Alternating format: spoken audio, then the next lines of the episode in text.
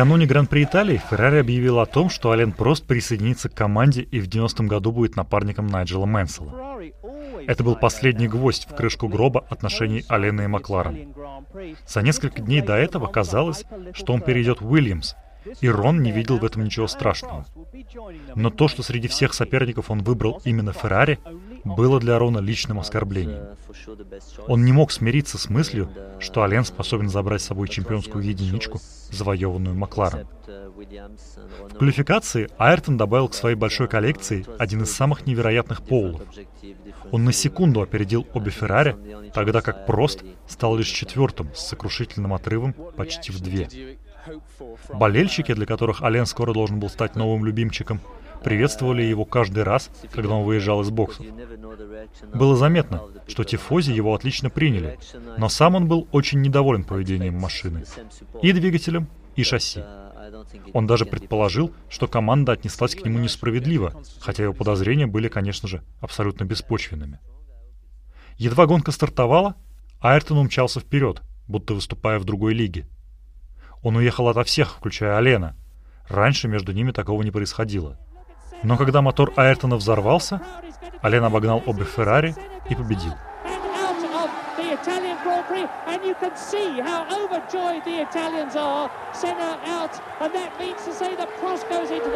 Во время церемонии подиума тысячи тифози, гордые за своего будущего гонщика, начали скандировать ему «Копа! Копа! Копа!».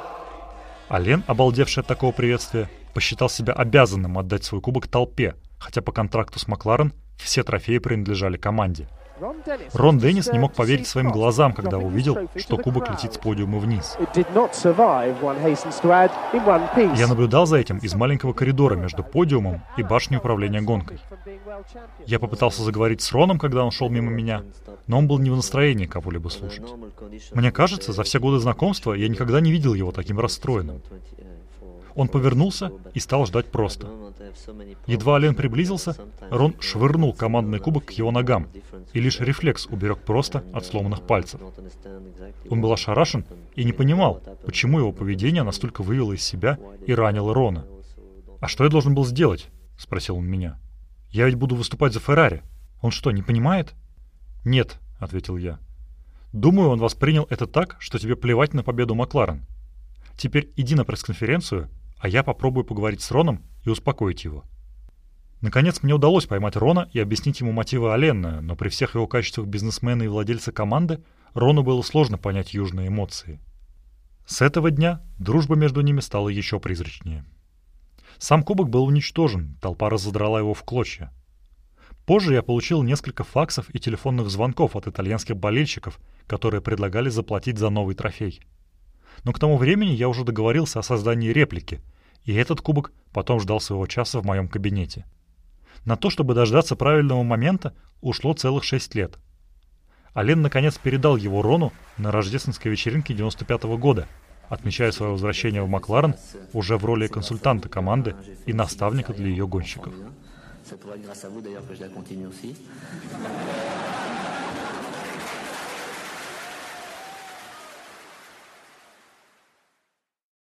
Джо Рамирес. Воспоминания гоночного человека.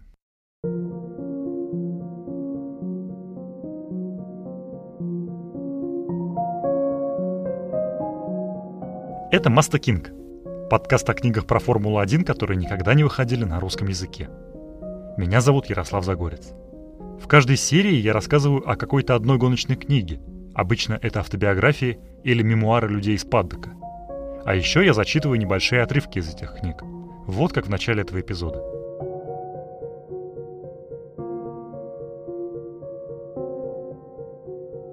В мире найдется очень мало людей с опытом работы в гонках Гран-при сразу в пяти десятилетиях, от далеких 60-х до недавних 2000-х. Те, кто могут похвастаться такой биографией, прожили по-настоящему уникальную жизнь, ведь они не только видели ключевые эпохи в истории Формулы-1, но и были их частью. Если начать искать среди этих людей того, кто знал Рона Денниса еще простым механиком, кто обводил вокруг пальца Берни Эклстоуна и кто мог лично сравнить таланты Стюарта, Лауды, Просто и Сенны, то ответом будет лишь одно имя – Джо Рамирес. Джо ушел из Формулы-1 в 2001 году, когда ему было 60, но многие в Паддеке искренне удивлялись, зачем он сделал это так рано. Сегодня ему почти 80, но кажется, он легко мог бы продолжать работать и по сей день. Но одно дело мочь, а другое — хотеть. И Джо, который видел, как взрослела и менялась Формула-1, быть ее частью уже не хотел. Гонки были для Рамиреса делом всей жизни. Ради них он в 20 лет уехал из родной Мексики в Италию, причем способ, которым он воспользовался, сегодня выглядит предельно архаичным. В начале 60-х самым дешевым вариантом перебраться через океан были пассажирские лайнеры, поэтому Джо пришлось сперва добираться из Мехико до Нью-Йорка, а затем 6 дней плыть на гигантском лайнере Queen Elizabeth до Саутгемптона. В Италии Джо помог его лучший друг, Рикардо Родригес, с которым они познакомились еще в школе. Благодаря своему энтузиазму и открытой натуре Джо сумел закрепиться в гоночной Европе механиком, сперва в команде Ferrari, а затем в Мазерате. Вскоре Рикардо Родригес трагически погиб, и Джо задумался о возвращении домой, но все же решил остаться. Он помогал становлению компании Lamborghini, которая только-только решила бросить вызов Энцо Феррари. Потом уехал в Англию, чтобы поработать в фордовской программе в Лимане. А затем осел в команде All American Racers Дэна Герни. Пожив в Калифорнии, в начале 70-х Джо вернулся в Европу, где гоночный мир неудержимо кипел, ревел, обрастал антикрыльями, спонсорскими наклейками и каждый месяц штамповал гробы для своих гонщиков. В 72-м Рамирес устроился в Тирл механиком машины Франсуа Севера, а после его гибели скитался по ныне забытым командам вроде Фитипальди, Шэдоу, ATS и Теодор, переодевшись по ходу дела из замасленного комбинезона в рубашку тим-менеджера. В конце 83-го Рон Деннис позвал его в набиравший силу Макларен, где Джо провел лучшие годы своей карьеры в роли координатора команды. Ники Лауда, Ален Прост, Кеки Росберг, Айртон Сенна, Мика Хакинен – все великие чемпионы, равно как и их менее удачливые напарники, гонялись под присмотром Рамиреса, пока тот, наконец, не принял решение уйти из чемпионата. Даже краткое описание этапов жизни Джо вызывает восхищение, но самое интересное – это, конечно же, не они, а то, что было внутри них. Чтобы рассказать об этом, в 2004-м Рамирес по совету журналиста и автомобильного историка Карла Людвигсона взялся писать мемуары и справился с этим всего за год, причем книга вышла сразу и на английском, и на испанском. Сегодня самый дешевый поддержанный английский вариант можно купить примерно за 50 долларов, вместе с доставкой в Россию. Презентация англоязычного издания прошла на фестивале Goodwood Revival осенью 2005 -го, но радость от этого события была омрачена тем, что жена Джо в эти же дни умирала от рака. Во втором, дополненном издании книги, которое вышло в 2010-м, Рамирес рассказывает о том, какую пустоту оставила в нем смерть любимого человека. И эти строки звучат не менее сильно, чем описание его гоночной жизни. Любопытно, что в 60-х, живя в Италии, Рамирес встречался с еще одной будущей гоночной легендой – Брендой Вернер. Она была англичанкой, которая преподавала английский язык в Модене. Позже она станет личной помощницей Энцо Феррари, единственной женщиной в команде, и будет вести все его дела на английском вплоть до его смерти в конце 80-х. Смерть всегда была неприятной, но неизбежной спутницей гоночного каравана на протяжении карьеры Джо. Негласно ее принимали как одно из правил этой игры, но даже 50 лет назад некоторые вещи казались совершенно дикими. В 73-м на долю Рамиреса выпала невеселая обязанность собирать вещи погибшего Франсуа Севера в его гостиничном номере, но за несколько гонок до этого едва не произошло еще одно трагическое событие, участником которого непосредственно стал сам Джо. Одна из причин, почему я никогда не забуду Гран-при в Занварте 73 года, была вот в чем. Во время тренировки мы услышали, что у Франсуа Севера отлетело колесо, поэтому я взял гаечный ключ и отправился к зданию дирекции гонки, где стояло несколько пейскаров. Я сел в один из них и стал дожидаться окончания тренировки, чтобы затем добраться до места, где стояла машина Франсуа. Я надеялся, что смогу ее починить, чтобы она смогла доехать до боксов, но внезапно за пять минут до конца сессии появился красный флаг. Где-то на трассе произошла авария. Тренировку остановили, и наш pace car отправился к месту происшествия. Я понятия не имел, что случилось. Я просто сидел в машине, пока меня туда везли. К моему изумлению, причиной красных флагов стал Lotus Эмерсона Фиттипальди, который вылетел в самом скоростном повороте трассы и теперь висел в клубке из проволоки и остатков забора. Когда я выпрыгнул из машины, с еще большим ужасом я обнаружил, что Эмерсон все еще находится внутри. Он не мог выбраться сам, его ступни были зажаты педалями. Я не мог поверить, что люди вокруг него просто смотрели, и никто не сделал ни малейшей попытки освободить его. Подойдя ближе, я увидел, что ему было больно, и он беспокоился, что машина вот-вот загорится, поскольку на раскаленный двигатель что-то капало. Я был несказанно рад, что у меня с собой был гаечный ключ. Используя его как рычаг, я смог освободить Эмерсона из-под обломков. Я не сделал ничего особенного, любой на моем месте поступил бы так же. Но Эмерсон всегда был мне за это благодарен. На следующий день в гонке произошла ужасная авария, в которой машина Роджера Уильямсона перевернулась и загорелась.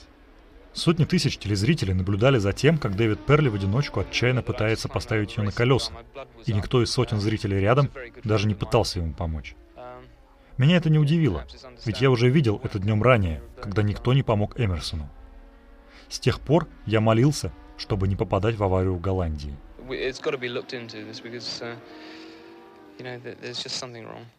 В целом, карьеру Джо можно разделить на две части. Первая пришлась на период до прихода в Макларен, а вторая — во время его работы в Уокинге. И хотя сегодня Рамирес в исторической перспективе воспринимается в первую очередь именно как один из ключевых сотрудников Макларен, его становление произошло задолго до прихода туда. В 70-х Рамирес перестал быть просто талантливым механиком и переключился на административную работу в небольших командах. По собственному признанию, он ощущал себя маленькой рыбой в большом пруду, но иногда и ему удавалось удивить тяжеловесов. Вот один пример. В 80-м году в Лонг-Бич команде ATS, в которой было всего 6 человек, включая ее босса, самого Джо, и их единственного пилота Яна Ламерса, удалось занять в квалификации четвертое место. Благодаря такому успеху Рамиресу был оказан по-настоящему королевский прием на встрече руководителей команд – Сложно себе это представить, но Берни Эклстоун, Колин Чепман, Фрэнк Уильямс, Марко Печенини, Кен Тирл и Питер Уор стоя аплодировали абсолютно шокированному Джо. А за четыре года до этого, работая в команде Эмерсона Фитипальди, Рамирес переиграл Берни Эклстоуна на его же поле, лишив того нескольких тысяч долларов. Well, we have our transporter that takes our two race cars, a training car, and about three tons of spares and нам все время не хватало денег, мы едва могли позволить себе то, чем занимались. Вероятно, спонсорство Копер Сукер было не таким щедрым, как меня заверяли. Заокеанские гонки были настоящим кошмаром, поскольку мы не входили в ФОКа, Ассоциацию конструкторов Формулы-1. В нее допускались лишь лучшие 10 команд, и попасть в это число можно было только по заслугам, то есть набирая очки в чемпионате. Как только вы оказывались в ней, все расходы на перевозку грузов покрывались за ее счет, плюс вас ждали более щедрые призовые и еще кое-какие привилегии. Один из важных моментов моей гоночной жизни произошел, когда мне удалось обмануть Берни Эклстоуна, а ведь таким мало кто может похвастаться. Мы должны были отправляться в Калифорнию на Гран-при США в Лонг-Бич, и я подыскивал самое выгодное предложение о перевозке наших машин и запчастей – Тут мне позвонил Берни и предложил за 22 тысячи долларов место на борту самолета, который зафрахтовала для своих команд Фока. Я знал, что у них осталось место всего для двух машин, и они очень хотели его заполнить. «Нет, Берни», — сказал я, — «это невозможно. Нам не осилить такие деньги. Я отправлю все Казали Милс», — так называлась компания, которую Берни тоже иногда использовал. «И сколько они с тебя возьмут?» — спросил он. «Десять тысяч». «Ерунда, это невозможно». «Возможно», ответил я. «Мы полетим в составе сборного груза, и хотя это займет на пару дней дольше, оно того стоит». Берни мне не поверил, поэтому, едва повесив трубку, я тут же набрал босса Казаля Милс, замечательную крупную даму с большим сердцем. «Мисс Смайс, вам сейчас позвонит Берни и спросит, сколько вы берете с меня за перевозку нашей команды в США. Скажите ему, что это стоит мне 10 тысяч». «Хорошо», — ответила она. «Без проблем». Тем же вечером Берни позвонил мне снова и сказал, что возьмет нас за 10 тысяч долларов. Я определенно задолжал мисс Смайс как минимум ужин. К тому времени, как мы добрались до Калифорнии, Берни все раскусил, но не стал обижаться. Завидев меня, он прижал меня в сторонке и сказал, «Ладно, Рамирес один, Эклстон ноль, но мы еще поквитаемся во втором тайме». Но на самом деле он никогда не держал на меня за это зла, а наоборот всегда помогал на моем длинном и одиноком пути в небольших командах. Маленький человек с большими мозгами, который так много сделал для этого спорта.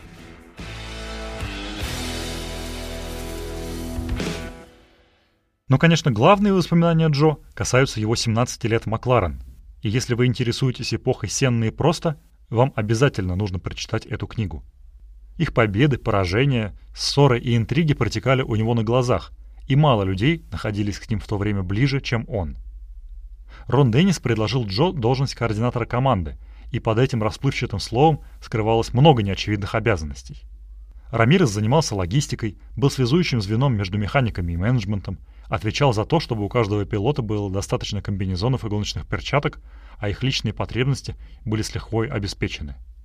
Он выполнял роль психолога и мудрого товарища, и, несмотря на радиоактивную атмосферу в боксах, смог стать хорошим другом и для Проста, и для Сенны.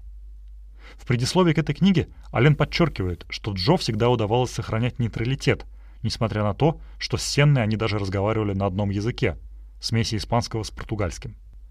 Любопытно, что Рамирес описывает их характеры, не пытаясь сгладить острые углы.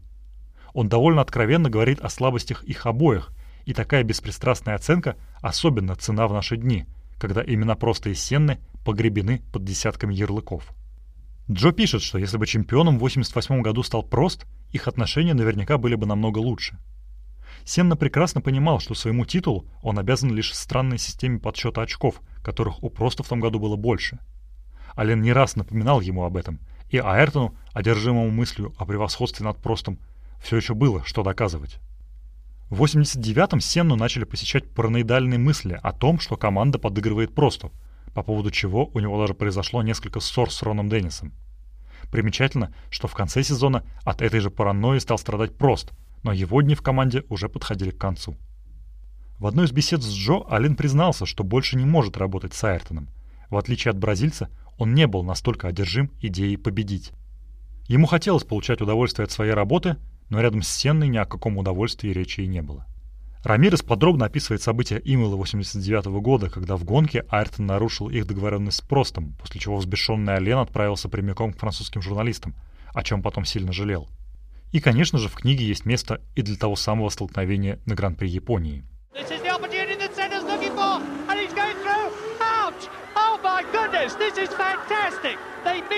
This is what we were fearing might happen during the race. And that means to say that Prost has won the World Championship. Alain Prost, World Champion of 1989. На следующий день мы сидели с Оленом в аэропорту и обсуждали гонку. Я предположил, что он совершил две самые большие ошибки в своей гоночной жизни. Во-первых, он видел, что Айртон летел внутрь поворота как ракета, поэтому ему нужно было просто уйти у него с пути. На такой скорости у Сенны все равно не было шансов вписаться в шикану. У него бы не хватило сцепления с трассой, чтобы вовремя замедлиться, поэтому он просто проехал бы прямо. Во-вторых, спросил я его, зачем ты вылез из машины? Если бы маршалы растолкали вас обоих, может быть, судьи никого бы и не наказали. Твоя машина была в полном порядке, даже носовой обтекатель был целым. Новоиспеченный чемпион мира посмотрел на меня и засмеялся. Удар был что надо. Мое правое колесо было полностью вывернуто вправо, и я подумал, что у меня сломана подвеска — Нужно было просто взглянуть на левое колесо. Оно ведь тоже смотрело направо. Эта авария положила конец отношениям между двумя гонщиками, если они вообще еще оставались. А еще она породила главный скандал десятилетия. За ней последовали недели апелляций, угроз, ответных угроз, штрафов, пресс-конференций и тому подобное. К исключению Сенны из гонки добавился штраф в 100 тысяч долларов и отложенная дисквалификация на полгода. В глазах любого человека это было чрезмерным наказанием. Из телевизионной камеры, из камеры на машине Алена было отлично видно, что он инстинктивно закрыл дверь перед Айртоном, повернув шикану сильно заранее. В аналогичной ситуации Айртон сделал бы то же самое. Он полностью отдавал себе отчет, что помещает свою судьбу в руки Алена, но он делал это постоянно, и чаще всего это срабатывало. О характере, да и о таланте Сенны много говорит то, как он относился к рутинной работе на тестах. Если верить Джо, самыми несчастными людьми в Формуле-1 в 90-м году были не аутсайдеры, которые не могли пройти квалификацию, а тест-пилоты чемпионской команды Макларен Джонатан Палмер и Эммануэле Пирро. Перед очередной гонкой у нас было готово новое днище, и мы хотели, чтобы его испытал Айртон. Но затащить его на тесты всегда было непростой задачей. Нужно было сначала объяснить ему, что мы хотим испытать и зачем, после чего он всегда отвечал, «Почему с этим не может поработать тест-пилот? Зачем вам я?» Я не хочу наматывать круги только чтобы что-то испытать. Если у вас есть что-то стоящее, я поеду, но если нет, то пускай этим занимается Джонатан. Конце концов, мы его уговорили, просили проехать пару кругов в конце дня, чтобы он мог посмотреть на передаточные числа и решить, будем ли мы что-то менять в базовых настройках. После этого мы планировали установить новое днище, и на следующий день уже не тратить на это время. Айртон сел в машину и сделал то, о чем его просили, проехал пару кругов. Он проехал их на 2 секунды быстрее лучшего времени, которое Палмер смог показать за два дня тестов. Бедняга Джонатан, я никогда не видел такого убитого человека. Он повернулся и тихо сказал. «Я вам, видимо, завтра уже не нужен. Я еще могу успеть на вечерний рейс домой». Айртон делал такие вещи постоянно. Это была часть его философии – деморализовать соперников, устрашить их и заставить чувствовать себя неполноценными. И начинал он с собственных напарников. Ему нужно было быть быстрейшим все время, на тестах, в тренировках, в квалификациях. Как только его имя появлялось на верхней строчке, все понимали – борьба начинается после Сенны. Однажды он сделал то же самое в Японии, когда мы проводили тесты вместе с Эммануэлем Пирро. Honda пригласила Сенну на презентацию нового спорткара NSX, и раз уж он был там, мы попросили его испытать последнее обновление для двигателя машины Формулы-1. Он проехал пару кругов и был на секунду быстрее Пирро. Эммануэля, один из моих лучших друзей в гонках, был расстроен. Черт, ему обязательно так делать? Я никогда не считал Сенну хорошим тест-пилотом. Прост был в этом плане намного лучше, и когда они оба выступали за Макларен, Сенна обычно просто следовал за тем, как Прост настраивает машину. В редких случаях, когда он сам решал что-то поменять, мне приходилось с ним спорить, что он предлагает дурацкие изменения. В ответ он утверждал, что может чувствовать крошечные изменения в давлении даже одного колеса, в чем я сильно сомневался. Но в итоге все это было неважно, поскольку он все равно был просто чертовски быстрым. Но какими бы ни были интересными наблюдения Рамиреса за главными гонщиками того времени, настоящие жемчужины книги — описание характера и поступков Рона Денниса. Ждать мемуаров от самого Рона не приходится, да и в них он вряд ли бы показал себя со всех сторон, как это делает Джо. Рамирес знал Рона еще в те времена, когда Деннис был простым механиком в команде Брэбом. В конце 70-х, незадолго до прихода Рона в чемпионат мира в качестве руководителя команды, они сдружились и частенько играли в сквош по выходным, после чего ходили друг к другу в гости на ланч. Рон был чуть младше, но оба делили одну страсть — гонки, и оба учились у великих людей. История отношений с Деннисом сильно отличала Джо от большинства других сотрудников Макларен. Он не боялся говорить с ним напрямую и подмечал не только его сильные качества невероятного бизнесмена и руководителя, но и слабые черты. Любопытно, что узнав о том, что Джо собирается писать мемуары, Деннис настойчиво пытался его отговорить. По мнению Рамиреса, причиной было именно то, что он не хотел публичных откровений по поводу его команды и его личных методов управления. Но своим неодобрением он лишь раззадорил Джо. При этом у него не было ни цели, ни желания выставлять своего бывшего босса в невыгодном свете. Напротив, в книге он не раз подчеркивает его уникальность, не забывая при этом и о темной стороне Денниса. В 93 году вместе с руководителем отдела маркетинга Экремом Сами мы были заняты поиском дополнительных денег для команды, которые были нужны, чтобы удержать Айртона – Экрем снова превзошел сам себя, получив от Филипп Моррис добро на возвращение к нам в качестве спонсора Сегафредо, производителя кофе, который конкурировал с принадлежавшим им Максвелл Хаус. Мы договорились, что за полтора миллиона долларов их логотипы будут размещены на носу машины и на комбинезонах пилотов. Однако боссу Сагафреда Массимо Дзанетти хотелось лично встретиться с Роном, чтобы пообщаться и почувствовать, что в команде рады его возвращению. Встреча была назначена в Имоле во время уикенда Гран-при Сан-Марино. Нам предстоял ланч, на котором должны были быть Массимо, два его помощника, Экрем, Рон и я. Но все пошло наперекосяк. Не знаю, что было не так с Роном, но он был в том настроении, когда он считал себя способным едва ли не ходить по воде. Ланч был катастрофой. Вместо того, чтобы приветствовать их возвращение, он безумолку утвердил, как им повезло, что команда приняла их обратно – мы с Экремом уставились друг на друга, словно в дурном сне, и пытались вмешаться. Но Рон, уж не знаю по какой причине, решил даже не доедать ланч и ушел из-за стола. Даже Экрем потерял дар речи, и встреча завершилась фразой «Не звоните нам, мы сами вам позвоним». Это было ужасно, я был абсолютно сбит с толку. Мы попытались извиниться за Рона по телефону и факсу, но все было как об стенку. С Агафреда просто свернули все отношения. Мы с Экремом были опустошены – Должно быть, это был самый дорогой ланч в истории Макларен.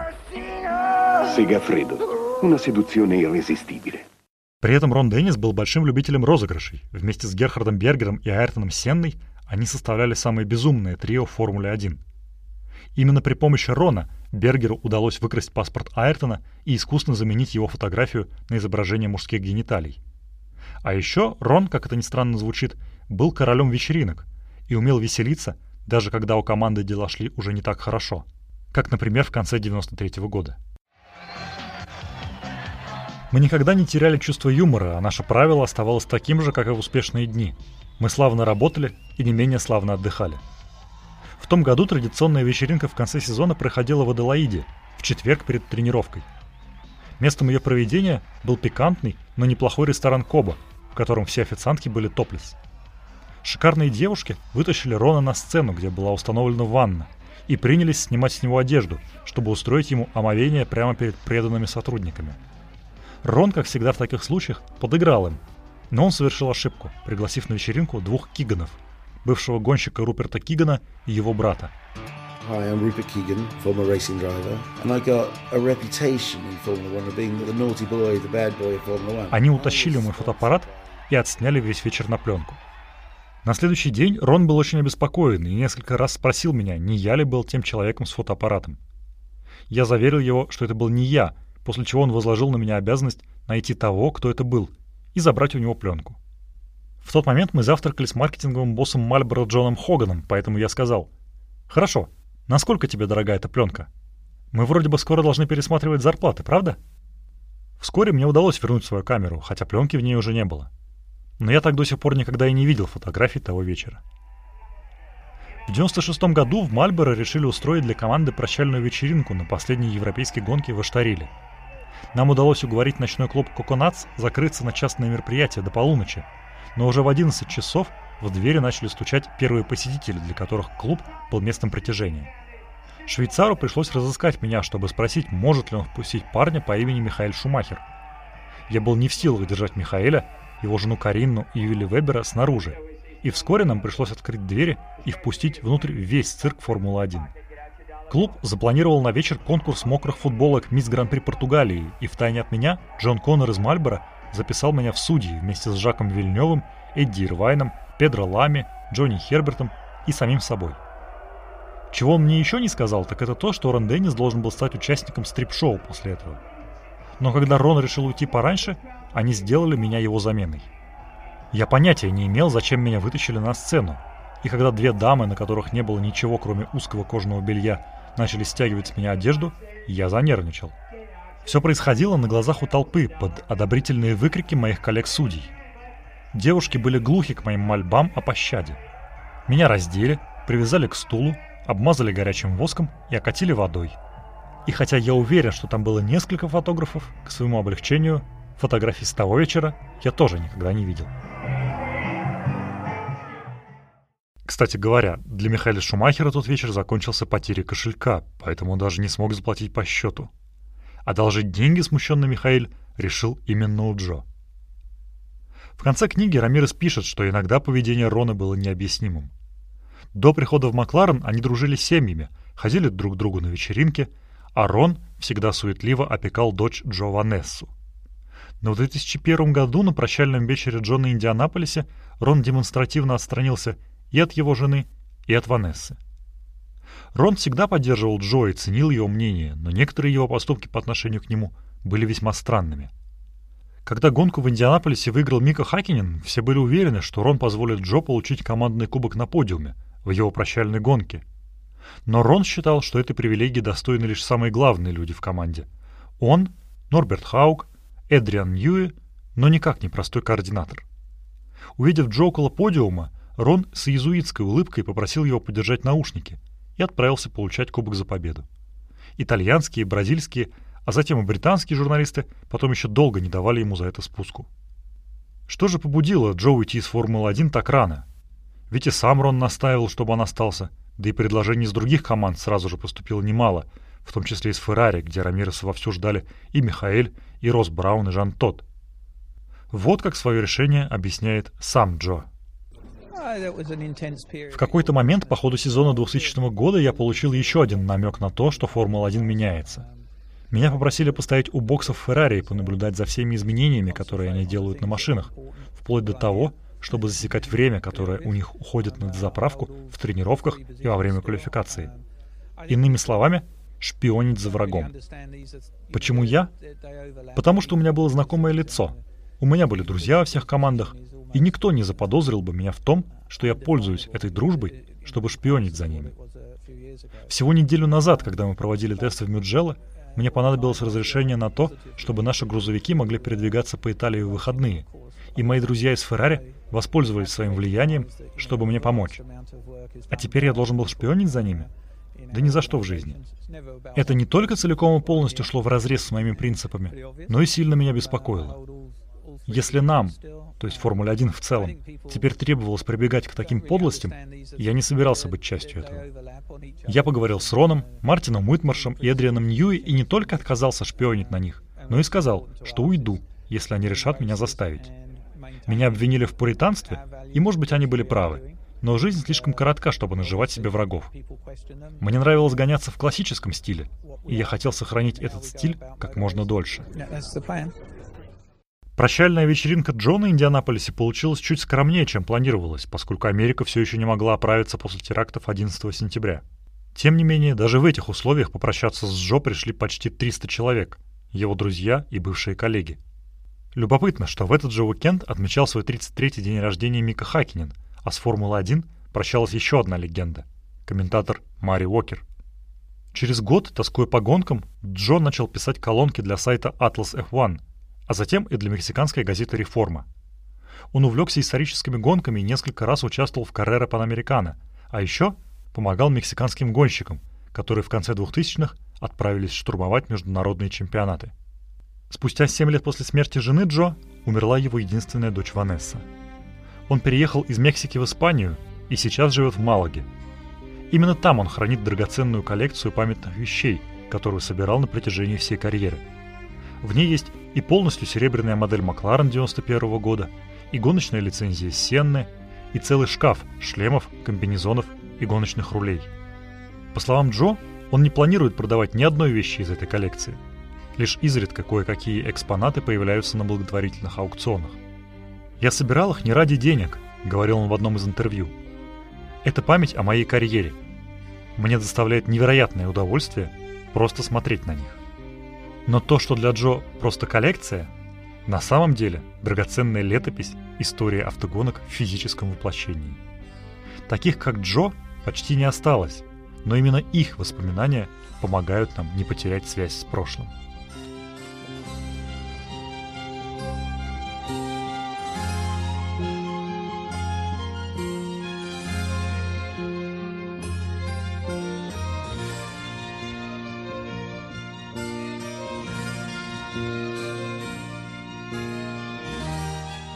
Это был подкаст Маста Кинг.